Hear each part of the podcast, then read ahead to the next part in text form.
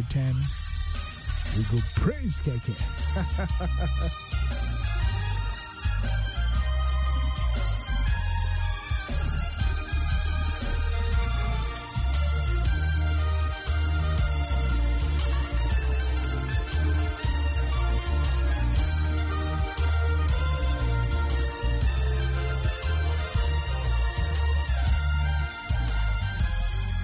Bringing hope to many around the globe, transforming lives into legacies. Living Word with Pastor Mensa Otabil.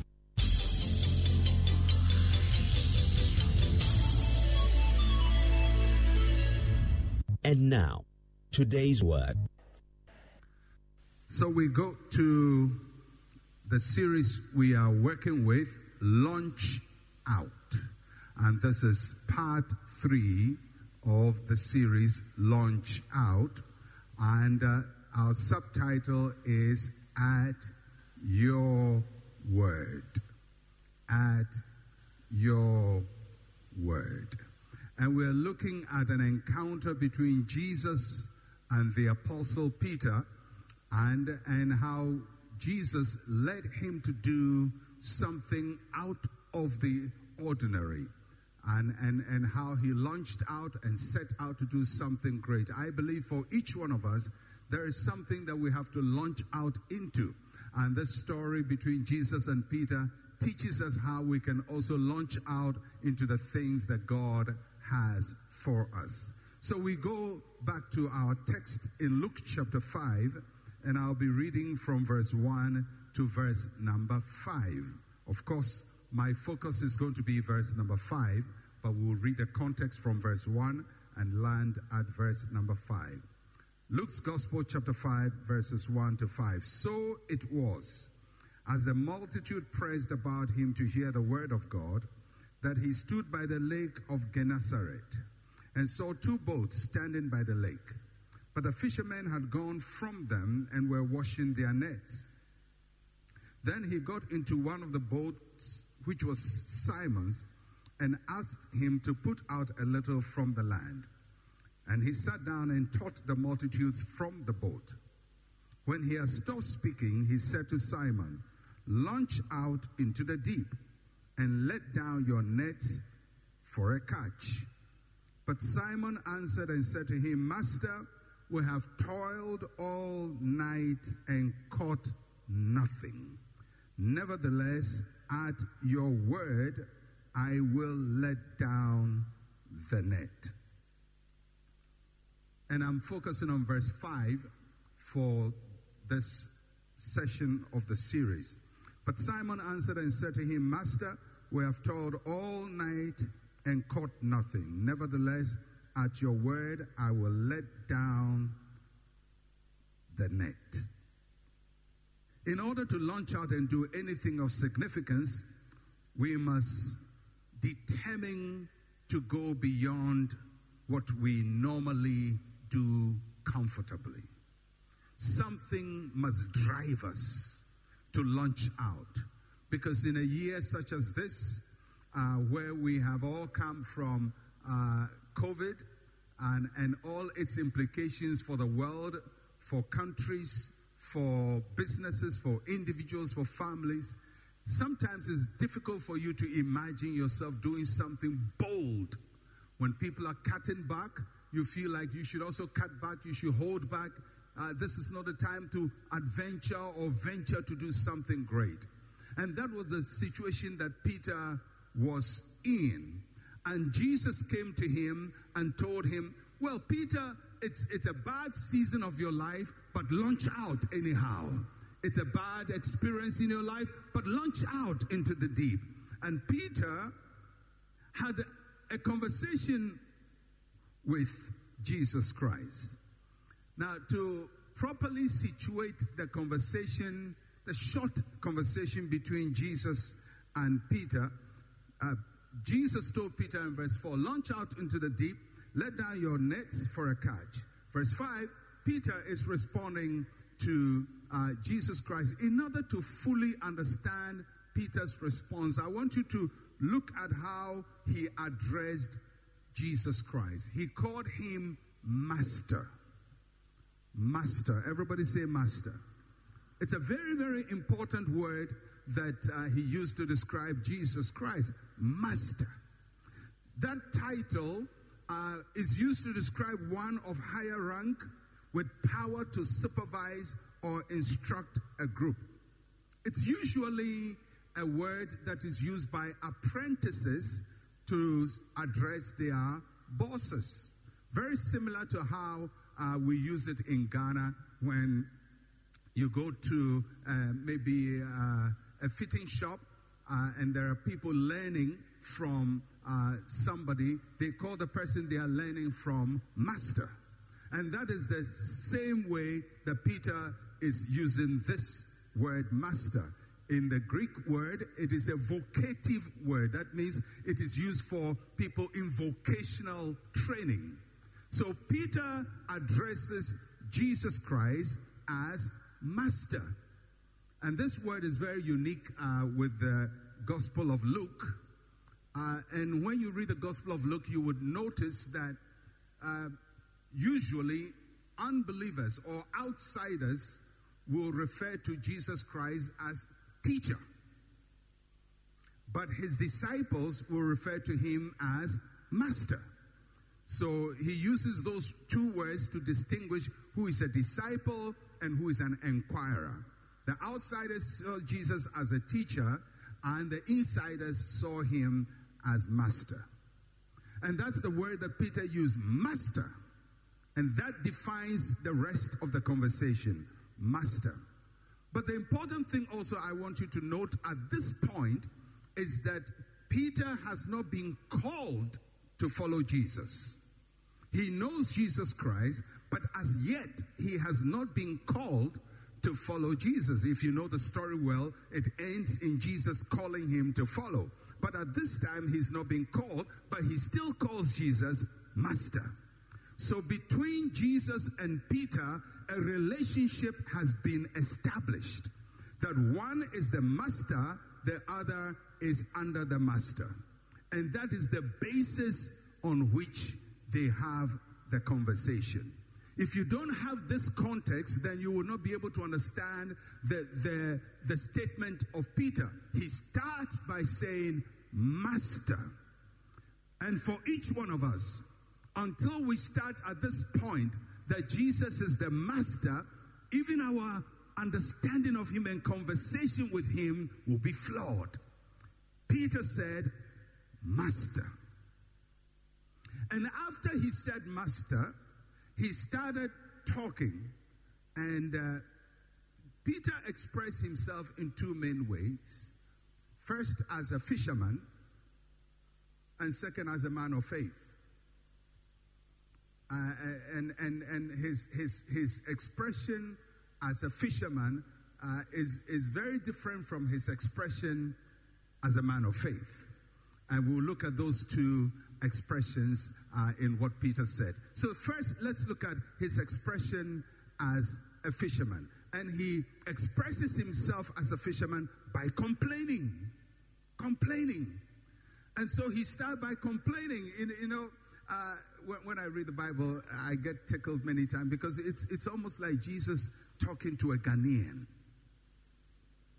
You know, and saying, hey, John or Michael or Mary or Akos, do something great. Launch out into the deep. I want you to do this and I want you to do that. And then we start talking. Just the fisherman's point of view of Peter. Sir, you have no idea what is happening in this country. Do you know that domestic debt has been haircutted? Do you know what is going on? Do you know this and do you know that? So, so that is the expression of a fisherman. He's talking about his trade. And his trade has just suffered a devastation. And Peter is talking from that point of view. And many times when we are talking to God, we talk from a fisherman's point of view, the normal person's point of view, the normal Ghanaian point of view. And that's what Peter is expressing. And in that way, he expresses two predominant sentiments. The first one is exhaustion. I'm tired. I'm tired. We've toiled all night. You can hear the words of exhaustion. You can hear, we've toiled all night. As I said last week, many times when we read the Bible, we read only the words, but we don't see the actions. So I can imagine Peter saying, Sir, we've toiled the whole night the way a Ghanaian would do the whole night. I've toiled, I've worked hard. They told me hard work pays. I've worked hard, it's not paying. They told me if I believe it will happen, I've believed nothing is happening. We've toiled, I'm tired. And many times in life, when we want to do something great, we get tired, don't we? We get tired, even pastors get tired. You get tired because you have to teach the same thing over and over and over. You tell people, come to service on time, come to service on time, come to service on time. You get tired. I've toiled 39 years. They still come to church late. but he still say, launch out into the deep. So we're still going to trust God that it will be done. One day, one day, in this our Ghana, people will attend church on time. so that's what Peter is saying, Lord, Master, it's exhausting. I've tried to raise these children. I've advised them, advised them, but they're still giving me trouble. I've tried to work on this marriage. I've toiled all night. The man hasn't changed. The woman is not changing. The children are not changing. The money is not responding. Exhaustion.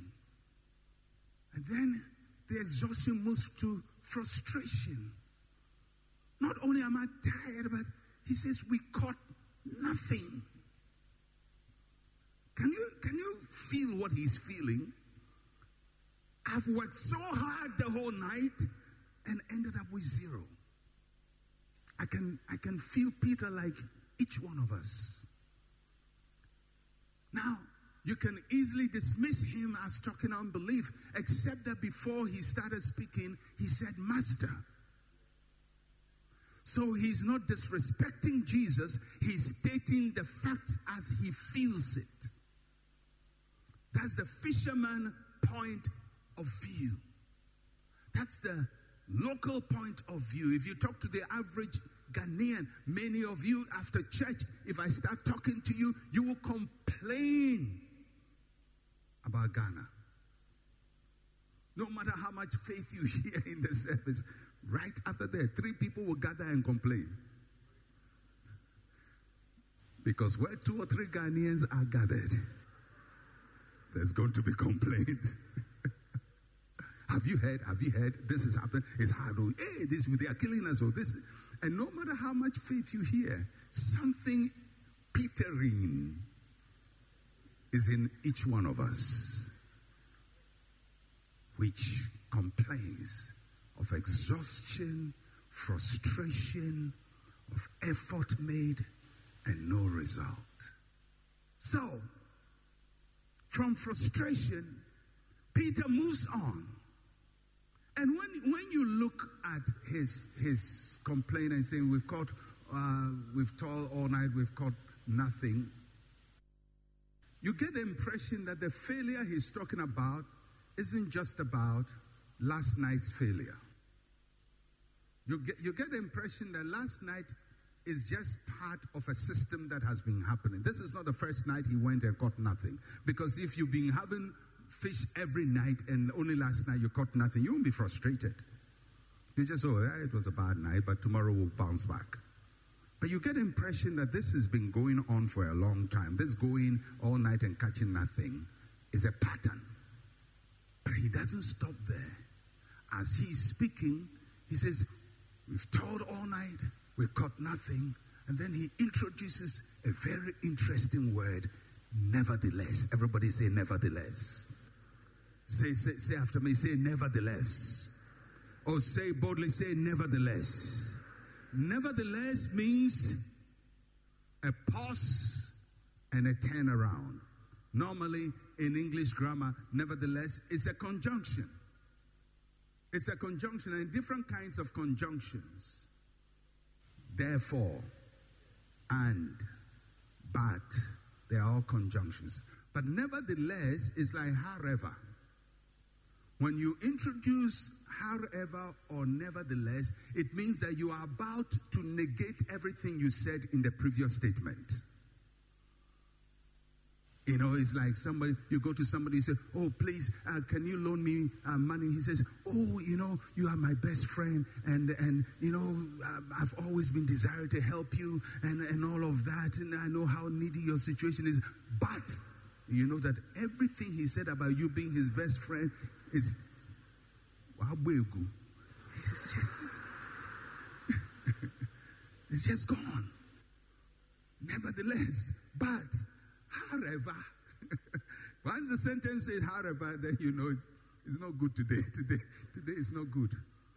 But this nevertheless is a good nevertheless. Because the previous statement is not a positive one. If the previous one was a positive one, then the nevertheless will be negative. But the previous statement is a negative, so nevertheless cannot be negative. Nevertheless can only be positive. So Peter is talking about Ghana's problems, Jerusalem's problems, Judea's problems, Lake Galilee problems, but he says, nevertheless. One of these days, whilst you're talking about all the problems you have, why don't you just say, nevertheless? Nevertheless. Nevertheless. However. However. But. In other words, I'm about to introduce a new thought, and that new thought will change what I just said. Nevertheless, it's hard in Ghana, but nevertheless, nevertheless. And I've always wondered how did Peter, what, what was going through his mind for him to say nevertheless? What, what, what did he remember? Because something might have struck him whilst he's complaining for him to change his narrative. And although the Bible doesn't tell us that, I have a sense that probably Peter remembered something. He remembered something that made him snap out of the negative thought. Because failure is all right if it is just failure. But failure is not just failure, it also gives you a mental condition. When you failed before, you fear to try. When you fail before, you expect failure. It creates a mental blockage. So for Peter, he's in this failure spot. But he said, nevertheless, why did he change it? And I, am just going to give you my thinking because the Bible doesn't tell us why he said nevertheless, but I'm giving you my thinking, and my thinking is well advised scripturally.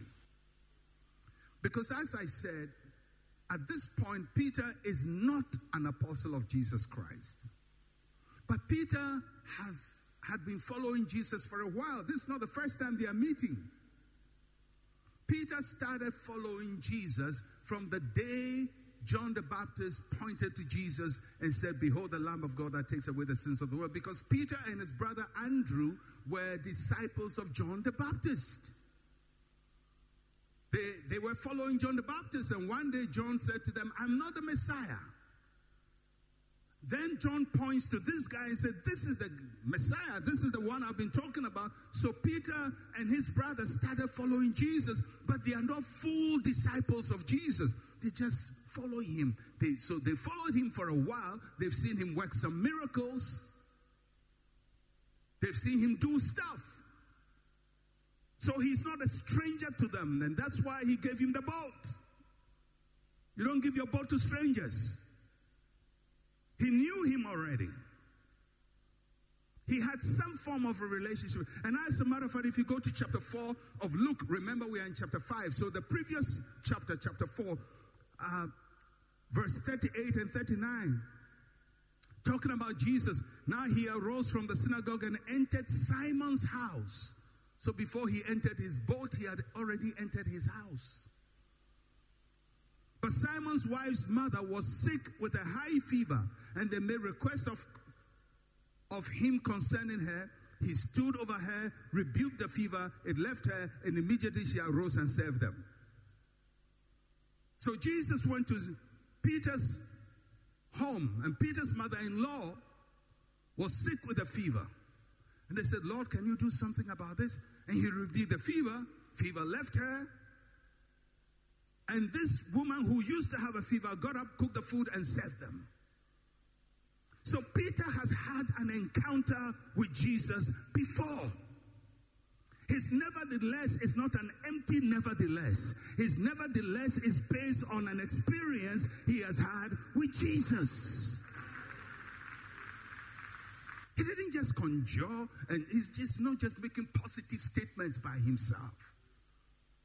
So, what made him snap out from his negative mindset, I believe, is because of, because of his previous encounter with Jesus Christ. As he's talking all the negative, he remembered. This is the guy who cast out some demons. This is the guy who's been working miracles. This is the guy who came to my home and cured my mother in law. If he says I should launch out into the deep, then I think this guy can do something about it. Nevertheless, for you to arrive at nevertheless, you have to remember what Christ has done for you in the past. You have to remember. You have to remember what he did. Is there a time that he did something for you? Maybe he didn't even do something for you, but you heard a testimony and somebody said, God did that for me and God did this for me and I believe God and that happened. That can be the basis of your nevertheless because you remember what the Lord has done. When you remember what God has done, you can change your narrative. And not only that, if you remember what he has done, you can trust what he says about your situation.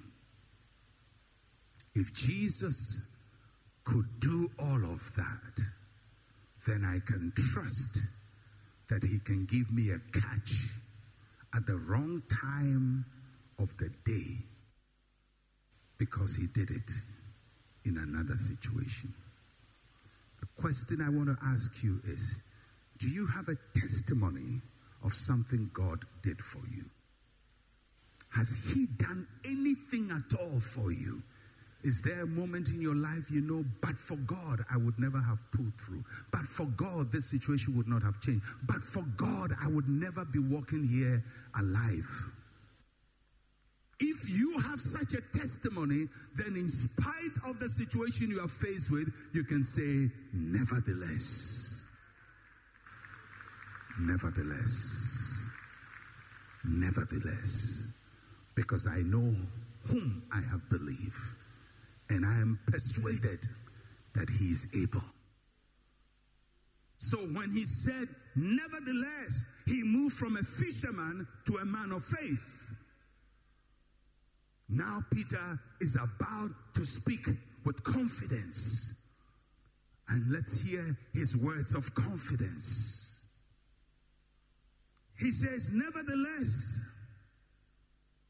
at your word, that is faith speaking, at your word. He moved from building his life around his failed experiences to building on the word of God. At your word. What does it mean when we say at your word? It means that we are taking hold of the Word of God. We are grasping the Word of God. At your word. At your word. Faith begins when we believe God's promises are reliable. at your word. In real life, Jesus and Peter were probably close to the same age.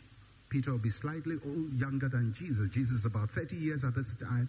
Peter probably is in his 20s. He's got a wife and he's got a mother in law, so I'm supposing that he, he's somewhere in his mid 20s 25, 26, 27.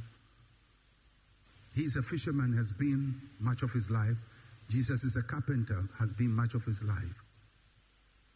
But when he entered, Jesus entered Peter's boat, Jesus became the master of Peter's life. And although, as a carpenter, Jesus has no right to instruct a fisherman, as a miracle worker, he has every power to instruct a fisherman. And it is on that basis that Peter called him Master. At your word. Somebody say, At your word. Until you can grasp God's word, not, not your pastor's word. I can preach nicely. Believing me wouldn't do much for you. But you have to go beyond me to the word of God and lay hold of it yourself and hold it to your chest and say, This is God's word to me. I believe it. Not because Pastor preached about it, and not even because it is written in the Bible, but I believe this word in the Bible is God speaking directly to me. You have to personalize the word of God. Peter took hold of your word. And then he says, At your word, I will. I will. I will is resolve. He brought his will into the picture. I will. Very interesting grammatical play here. When Jesus said, launch out into the deep, he used a singular verb. That means he was addressing one person. When he said, let down your nets, he used plural. It means he was talking to all the people to let down their nets. And so we presume, although the conversation is directly between Jesus and Peter, we presume that he has other people in the boat. Most likely, Andrew is in the boat, and maybe one or two other apprentices are in the boat with him. So, launch out into the deep one person, let down your nets. All of you must do it. But Peter's response is personal I will.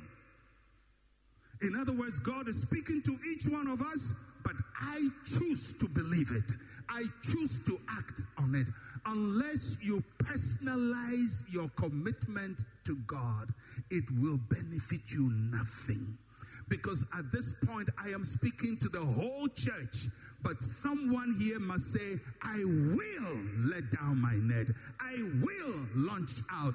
I will believe God. I will break through. I will not give up. It moves from a group instruction to a personal responsibility. I will let down the net. I will do it. Because many of us come to church and we hear the word of God and we hear it as a group thing. But your life is no group. Your pain is no group. Your frustration is no group. Your difficulty is not group. Your failure is not group failure. You have your burdens to carry. And at a certain point, you have to say, The word came to all of us, but I will. I will let down the net. I will act. I will take personal responsibility. And that is what Peter did. He changed his narrative and he took personal responsibility. We have to choose to do the right thing by God.